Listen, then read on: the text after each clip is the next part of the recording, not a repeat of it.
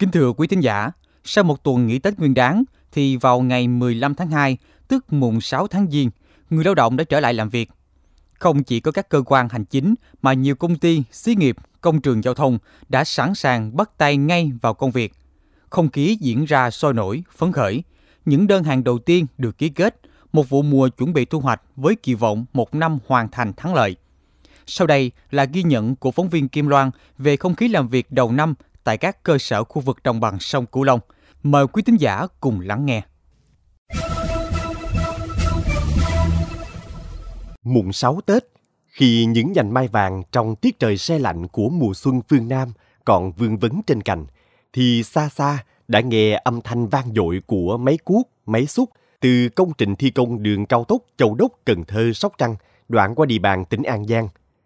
Tại gói thầu số 44 do công ty cổ phần tập đoàn Thành Huy thi công đã huy động 100% công nhân quay trở lại công trường.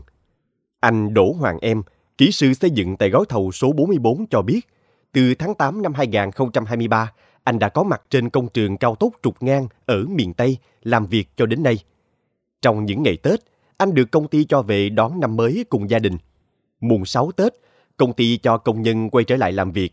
Anh đã có mặt từ rất sớm trên công trường và phấn khởi vì được đóng góp chút ít công sức của mình vào việc hoàn thành cao tốc trọng điểm của đất nước.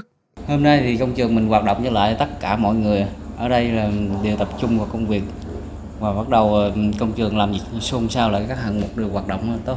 Trở lại hết công việc như vậy thì tụi em cũng phân chia phân bổ theo từng cái hạng mục và mỗi cái vị trí đều hoạt động đầy đủ và mọi phải kiểm soát ờ, xuyên suốt trong ngày làm việc đầu tiên của năm mới, gói thầu 44 chia làm 6 mũi thi công với những công việc cụ thể là khoan cọc nhồi, gác dầm ngang bản mặt hai cây cầu đã lao dầm trước đó, thực hiện việc lao dầm nhịp 3 của cầu kênh ngang Huệ Đức và thi công cầu tạm cầu kênh Đông 2.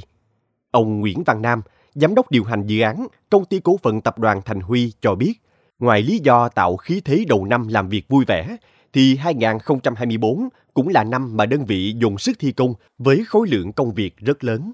Xác định rằng là năm 2024 là năm là với cái sản lượng lớn nhất và khối lượng thi công là nhiều nhất. Bởi vì là nhiệm vụ của năm 2024 là phải hoàn thành tất cả các cái cây cầu và cả cái cống. Mà cả các cái cống, đặc biệt là cả cống hộp có thể thi công được ấy, là phải hoàn thành trong năm 2024 các cái đối với các cái vị trí cống mà chưa thi công được thì cũng tập kết các cái cấu kiện cống đúc sẵn để về công trường trong năm 2024 thì là ngoài ra là cái phần đường nếu mà được ờ, sớm được cái ờ, giải quyết được cái, cái cấp các cái mỏ cát theo cơ chế đặc thù ấy thì là nhà thầu cũng phải là là, là hoàn thành cái khối lượng cát ừ, đến cái cát đỉnh giá tải trong năm 2024 nên là gần như là dự án tập trung toàn bộ cái sản lượng vào trong năm 2024. Còn tại Đồng Tháp, mùng 6 Tết, nông dân bắt tay ngay vào chuyện đồng án với việc cắt và bán lúa đông xuân. Lúa chín đúng ngày sau Tết, nông dân cho máy cắt lúa xuống ruộng lúc 8 giờ, thì tới 10 giờ có lúa để bán ngay cho thương lái. Giá bán tại ruộng vụ này là 9.050 đồng một ký lúa tươi đối với giống OM18, còn IR50404 thì giá dao động từ 8.300 đồng đến 8.500 đồng. Năng suất bình quân đạt từ 6,5 đến 6,8 tấn mỗi hecta, nên trên khắp các cánh đồng từ huyện Cao Lãnh đến Lai Vung, nông dân rất phấn khởi. Đến thời điểm này, Đồng Tháp đã có hơn 50.000 hecta lúa đông xuân được thu hoạch. Các diện tích còn lại đang trổ chính sẽ thu hoạch cao điểm cuối tháng 2 này. Với tín hiệu phấn khởi ngay từ đầu năm, sẽ tạo thêm động lực để nông dân Đồng Tháp canh tác nông nghiệp thắng lợi cho cả năm. Ông Lê Thành Thiệt, nông dân huyện Lai Vung, tỉnh Đồng Tháp, vui vẻ cho hay.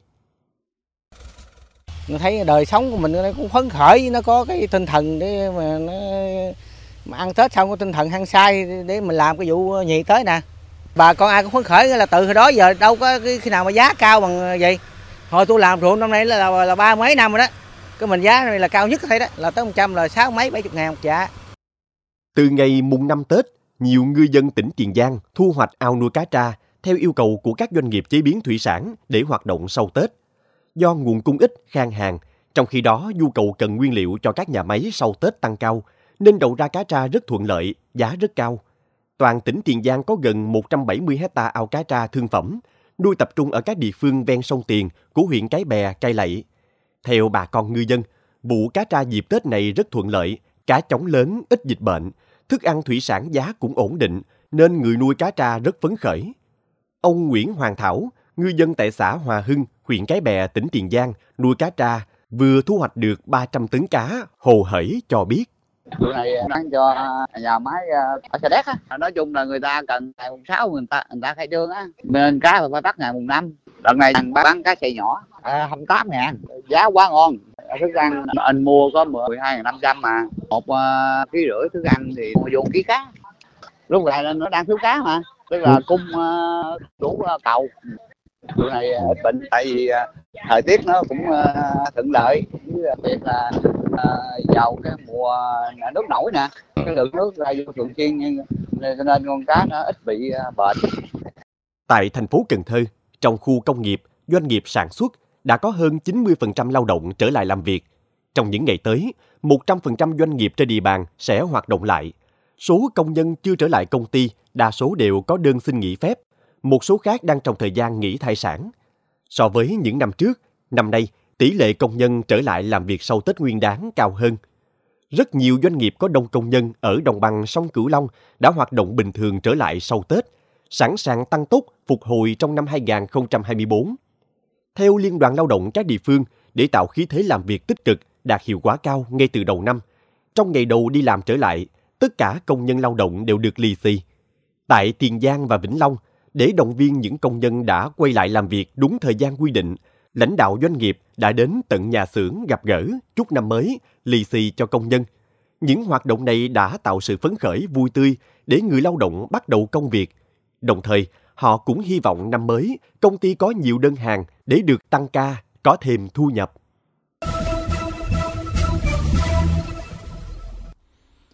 Quý vị thân mến, ở những bộ phận đặc thù nhiều lao động đã tạm gác lại cái Tết xung vầy để làm việc và đón giao thừa tại công trường.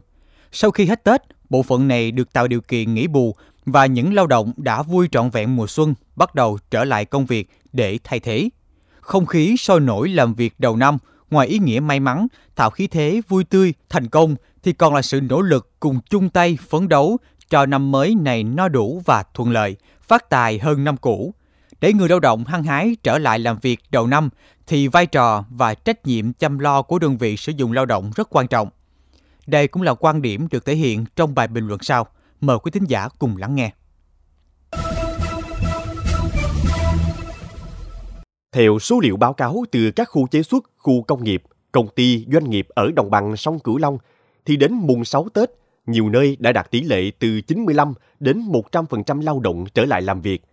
Đây là một tín hiệu rất đáng mừng trong những ngày đầu năm mới và cũng đặt ra trách nhiệm cho doanh nghiệp về việc chăm lo tốt, hỗ trợ hiệu quả để người lao động yên tâm gắn bó, có công ăn việc làm ổn định. Trên thực tế, nhiều doanh nghiệp đã biết giữ chân người lao động của mình bằng các hoạt động chăm lo Tết rất thiết thực. Đó là hỗ trợ và thưởng tiền tiêu Tết, hỗ trợ vé tàu xe về quê hoặc tổ chức xe đưa đón chu đáo. Những người không về quê được tặng quà và các đồ dùng thiết yếu lì xì đầu năm tổ chức rút thăm trúng thưởng ngày xuân với nhiều phần quà có giá trị. Tổ chức đưa công nhân đi khám sức khỏe định kỳ, thậm chí có doanh nghiệp hỗ trợ tiền thuê nhà, tặng xe máy cho công nhân nghèo, hỗ trợ tiền hay thuốc chữa bệnh. Tuy nhiên ai cũng biết, Tết thì mức chi tiêu cũng khác hơn so với ngày thường. Mỗi người lao động đều có những lý do chính đáng và vui vẻ để chi tiền tiêu Tết, nên sinh hoạt đầu năm khi trở lại công việc chắc chắn sẽ chật vật những gia đình công nhân có con còn phải lo chuyện học hành, trồng nơm con cái.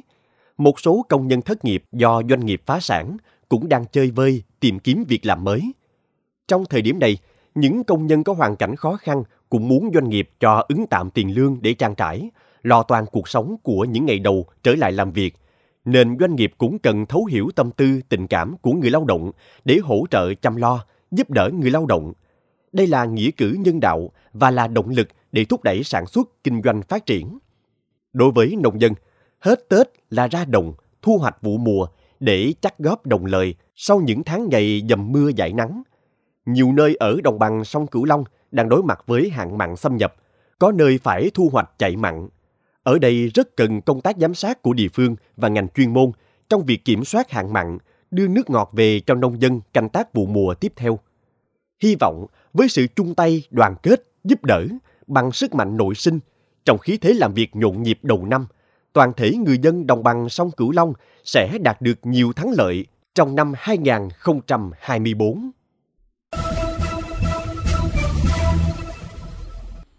Thưa quý vị, đến đây thời lượng dành cho chuyên mục Góc nhìn miền Tây ngày hôm nay được phát sóng trên kênh Mekong FM 90MHz xin phép được khép lại. Những vấn đề bất cập tại địa phương xin vui lòng gửi về địa chỉ thư ký mekong 90 a com Đồng thời, mời quý vị và các bạn cùng lắng nghe kênh podcast chuyên biệt đầu tiên về đời sống của người dân vùng đất phương Nam, chuyện Mekong trên nền tảng thiết bị di động bằng cách truy cập vào các ứng dụng Spotify, Apple Podcast trên hệ điều hành iOS, Google Podcast trên hệ điều hành Android.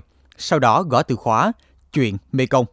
Hiền Công và Tấn Khoa, cảm ơn bà con và các bạn đã quan tâm lắng nghe. Xin chào và hẹn gặp lại.